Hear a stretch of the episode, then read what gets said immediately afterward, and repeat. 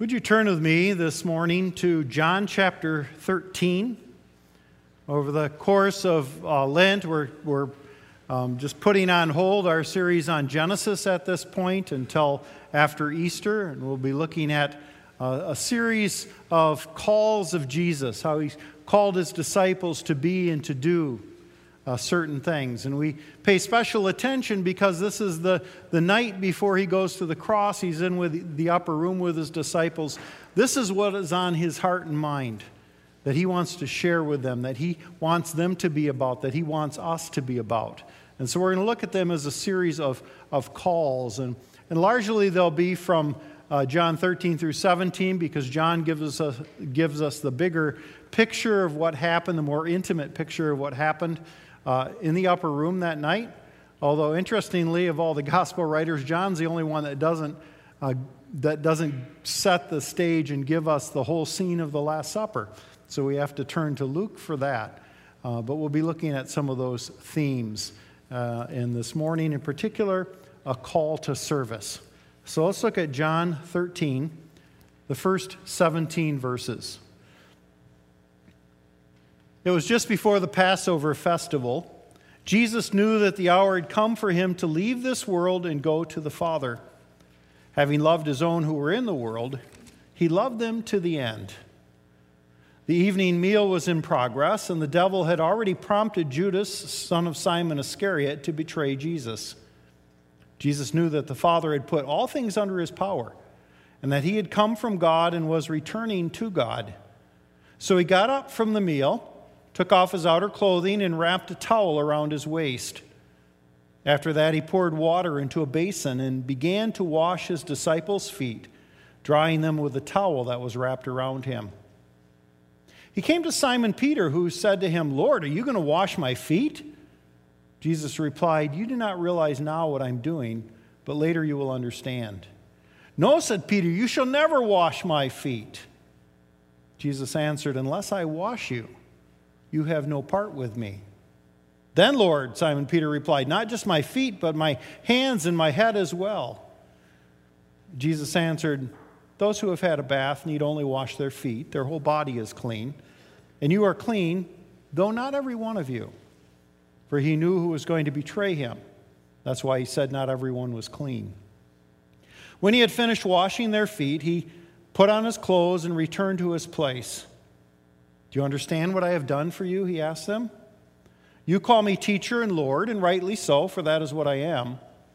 Now that I, your Lord and teacher, have washed your feet, you should also wash one another's feet. I have set you an example that you should do as I have done for you. Very truly, I tell you, no servant is greater than his master, nor is a messenger greater than the one who sent him. Now that you know these things, you will be blessed if you do them. Conclude our reading there. You may want to keep your Bibles open. We're going to go back and revisit those passages. But first, first let's come to God in prayer. Holy Spirit, as you inspired John to recall this incident and to write down these words for our benefit, for the benefit of your people throughout the generations, now we pray that you would inspire this word to each one of us. Help us to understand, even as those disciples had to uh, come to grips with what Jesus was saying and what Jesus was calling them to do. Help us to understand and, and to be called in the same way and to seek to live out a life of service because of what has been done for us by Jesus, our servant, in whose name we pray. Amen. So, during the season of Lent, we're going to explore passages from John 13 to 17 for the most part, spending time with Jesus and his disciples in the upper room the night before his crucifixion. We'll listen to what's on Jesus' mind, including several calls to the apostles and to us to be his kind of disciples as they gather for the Passover meal. Now, understand that in setting the context. The streets of Palestine were dusty, or if it was raining, they were mud. And the shoes they wore were no more than flat, open sandals.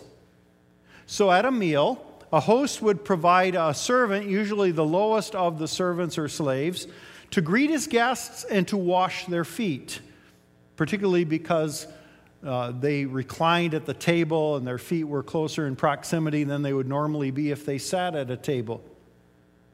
But none of the apostles, when they arranged for this supper, had thought to arrange for this menial task or to take it on themselves.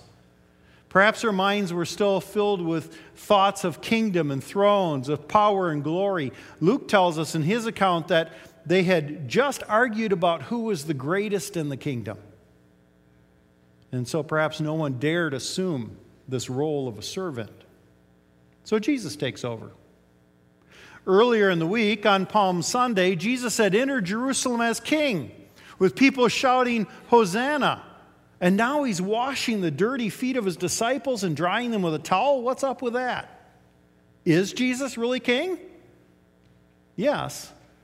But he's a king whose scepter, whose symbol of, of power and authority is a towel. Well, this story, I think, teaches us at least four truths, or four that I want to look at for a few moments this morning. The first is that this, this story, this event, is kind of a, a symbol of Jesus' life, if you will, a kind of a microcosm of his life. Look at verses 1 through 5 again. It was just before the Passover festival. Jesus knew the hour had come for him to leave this world and go to the Father. Interestingly, that brings us all the way back to John 2 when at the wedding at Cana, Jesus' mother was trying to talk him into saving the host by uh, providing more wine because they had run out. And, and Jesus said, It's not my hour. My hour and time has not come. Well, now it has, we're told. And having loved his own who were in the world, he loved them to the end. That is, John's telling us that what is going to follow in this conversation is not just mere uh, chit chat before he goes to the cross. That this is an expression of Jesus' love. He is loving them by giving them these instructions, by telling them what's coming, and he's loving us as well. He goes on, the evening meal was in progress, and the devil had already prompted Judas, the son of Simon Iscariot, to betray Jesus.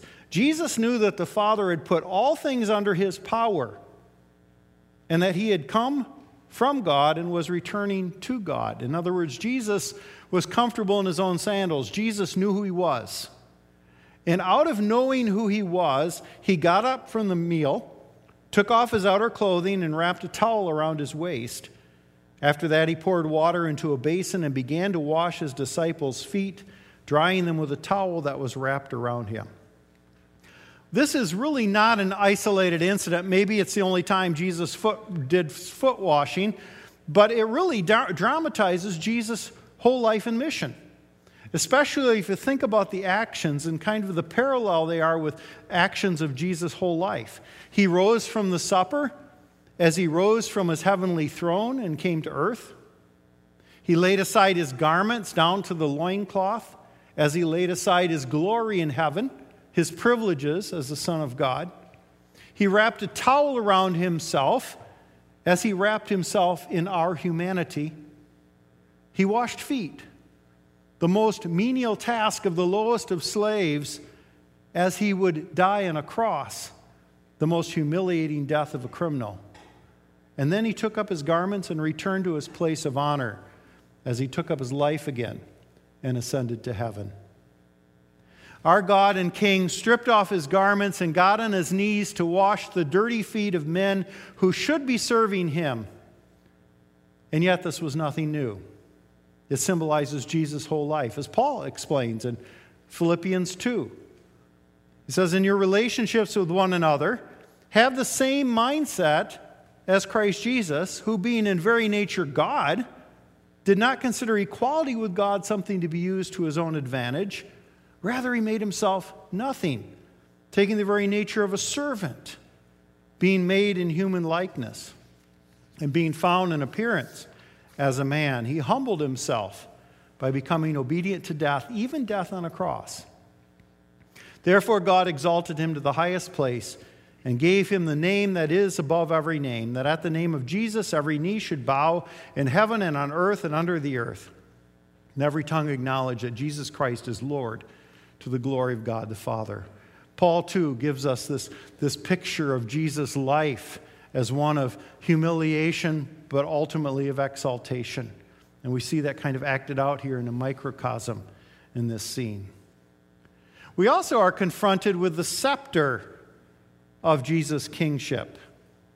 What's the scepter? Well, we see it in verse 5 that after that he poured water into a basin and began to wash his disciples' feet, drying them with a towel that was wrapped around him. He came to Simon Peter, who said to him, Lord, are you going to wash my feet? Jesus replied, You don't realize what I'm doing now, but later you'll understand. No, said Peter, you shall never wash my feet. Jesus answered, Unless I wash you, you have no part with me. The scepter was a symbol of a king's power and authority. But Jesus wielded a different kind of scepter, a towel. Now, the human concept of royalty is that a king is prim and proper, acting with honor and dignity. Washing feet is below the dignity of a king. The apostles were shocked. Peter voicing their horror, You shall never, ever in a million years wash my feet. Now, remember earlier, Peter had reacted to the thought of Jesus going to the cross by saying, God forbid. And Jesus had responded, You don't have in mind the things of God, but men. Well, Peter still has in mind the things of men the human idea of royalty and of divinity. God is to be exalted, sitting on the throne, surrounded by servants. But for Jesus, being God meant coming off the throne and serving. In this foot washing, Jesus is giving himself over to human authority. And in his weakness, we can find the very power of God. Now, that's not always easy to understand. As Lesslie Newbigin writes, the natural man makes God in his own images, image. So a supreme God will be the one who stands at the summit of the chain of command. How can the natural man recognize the supreme God in the stooping figure of a slave clad only in a loincloth? What's our response to this scene? We may be both touched and disturbed. I mean, God serving me, that'll make me self centered, right? But actually, the opposite is true. When we see God as king only, we ask naturally, how can I make my way up to him? In fact, all other religions in the world focus on this idea of needing to take steps to get to their God. But when God kneels before us in self emptying love, it knocks us off our thrones and we're forced to focus on Him. Jesus shows us that the only way we can meet the living God is at the bottom rung of a ladder we might be tempted to climb. The divine king finds royal dignity in being a foot washer whose scepter is a towel. But there also is more going on here. Matthew is, or Mark, excuse me, John, one of those guys. John is also trying to connect us with what's going to happen the next day the crucifixion. Um, in, eight, in chapter, verse 8, verse, the second part of it, after Peter said, You should never wash my feet, Jesus says, Unless I wash you, you have no part with me. And then he goes, then Lord Peter replied, Not just my feet, but my hand, hands and my head as well. And Jesus answered, Those who have had a bath need only wash their feet, and their whole body is clean, and you are clean, though not every one of you, for he knew who was going to betray him. And that's why he said, Not everyone was clean. I think John mentions Judas's betrayal here to make sure we connect the foot washing with the cross. There's a, also a bigger image here, and, uh, and we read it easier in the Greek language. The image of laying down and taking up. He, he laid down his clothes, we're told, and then he took them up again. Three chapters earlier, Jesus said, I laid down my life only to take it up again. A picture of what's happening, again, a microcosm of what's happening in Jesus' life. But in regard to Peter's response, Jesus is saying, If you don't let me be who I am and stoop down and cleanse you, you have no fellowship with me, no part of the kingdom. Peter, something needs to be done to you, and unless I do it, you have no part with me. And of course, what Peter needs, what we all need, is the cross. Only such an ultimate act of service, of stooping down, can cleanse us, or we remain filthy in our sin. St. Augustine wrote, Proud man would have died had not a lowly God found him. Then Peter, in typical, his typical rash fashion, says, Well, then wash all of me, don't miss a spot. And Jesus said, Well, you don't need it. Before a banquet, a person would bathe. After the trip, only his feet needed washing. But Jesus is, in essence, saying, You don't need it all. You don't need to be perfect, Peter. You only need me to wash your feet, to lay down my life for you. But how often don't we find ourselves looking for other ways? There's got to be something more than just accepting what Christ has done for us on the cross. What do I need to do? Are we looking for perfection? Peter thought there had to be something more. But we learn here, we're reminded throughout the Bible, by Jesus' death alone are we washed and made worthy to enter the banquet of the King. But of course, as with the other passages that we'll be looking at in this series, this is also a call by Jesus. In this case, a call to service. Verse 12. When he had finished washing their feet, he put on his clothes and returned to his place, taking it up again. Do you understand what I have done for you? He asked them. You call me teacher and Lord, and rightly so, for that's what I am. Now that I, your Lord and teacher, have washed your feet, you should also wash one another's feet. I've set you an example that you should do as I have done for you. Very truly, I tell you, no servant is greater than his master, nor is a messenger greater than the one who sent him. Now that you know these things, you will be blessed if you do them. Ultimately, this is a call to service. Those whose feet have been washed by King Jesus are now marked with the towel. Now, in verse 14, you might expect that after Jesus says, Now that I have washed your feet, he might say, You should wash my feet. And they would have been fighting each other for the towel and basin. But that's not what he says. He says, Now that I have washed your feet, wash one another's feet. And that changes our idea of relationships. Lesslie Newbigin says Jesus has laid aside his life for us all, and the debt we owe to him is discharged by our subjection to our neighbors in loving service. Our neighbor is the appointed agent authorized to receive what we owe the master. You and I owe Christ big. And our neighbor is the authorized collection agency. I think that's what Paul means when he says in Ephesians 5:21, submit to one another, which literally means stand under one another, get beneath one another. And then he goes on to apply that to our marriage, to family, to work relationships, we pay off our debt to Jesus, which can never, of course, be paid off, but we pay off our debt to Jesus by serving others. My wife is the appointed, author, appointed agent authorized to receive what I owe Jesus the King. I wash Jesus' feet as I wash hers.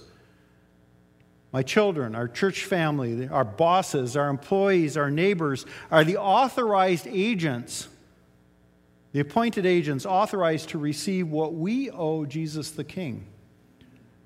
We wash Jesus' feet as we wash theirs. The king's call to service is that we are a kingdom of foot washers. Darrell Johnson wrote, That which distinguishes the fallen world is people clamoring for power, climbing over each other to get to the top. That which distinguishes the new humanity brought into being by the self emptying love of the king is people who trip over each other trying to get under, to serve. The late Bruce Thielemann, pastor of First Pres- Presbyterian Church in Pittsburgh, told of a conversation he had with a member of his church who said, You preachers talk a lot about do unto others, but you get, when you get right down to it, it comes down to basin theology. Thielemann said, Basin theology? What's that? The man said, Remember what Pilate did when he had a, the chance to acquit Jesus? He called for a basin and washed his hands of the whole thing. But Jesus, the night before his death, called for a basin and proceeded to wash the feet of his disciples. It all comes down to basin theology. Which one will you use? You see, followers of Jesus, the foot washer, cannot write on our resume, I don't do feet. Because that's precisely what we do. Jesus notes that in the parable that we read earlier, the parable of the sheep and goats, when he says, Whatever you do to the least of these brothers and sisters of mine, you do to me. Is that humiliating? He's not pushing us down, he's lifting us up to his level, that of a servant. The late Mother Teresa, of course, was a great example of this, washing the feet and tending to the poorest of poor and sickest of sick in Calcutta, India. Like her, we worship and follow a king whose scepter is a towel, the symbol of his whole life, his kingship, his cross. But this event is also a call by word and example to service. The towel is what distinguishes those whose feet have been washed by Jesus. And whenever we find ourselves unable or unwilling to take up the towel, it's time to let the King wash our feet again. Let him love us with his self emptying love. Are we letting King Jesus wash our feet so that we might wash the feet of others? Let's pray. Jesus, we thank you for your willingness to wash our feet, to give your life for us. The least we can do is to live like you, seek to emulate you.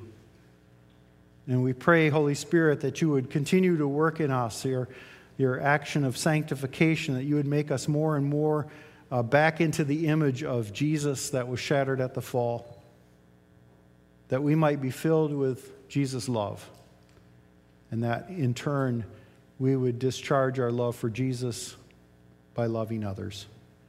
Help us to do that in this week, we pray. In Jesus' name, amen. Let's uh, join together in singing the song, Jesu, Jesu, fill us with your love. If you're following along and lift up your hearts, it's number 299. And we'll sing the four stanzas Jesu, Jesu, fill us with your love. Would you stand as we sing?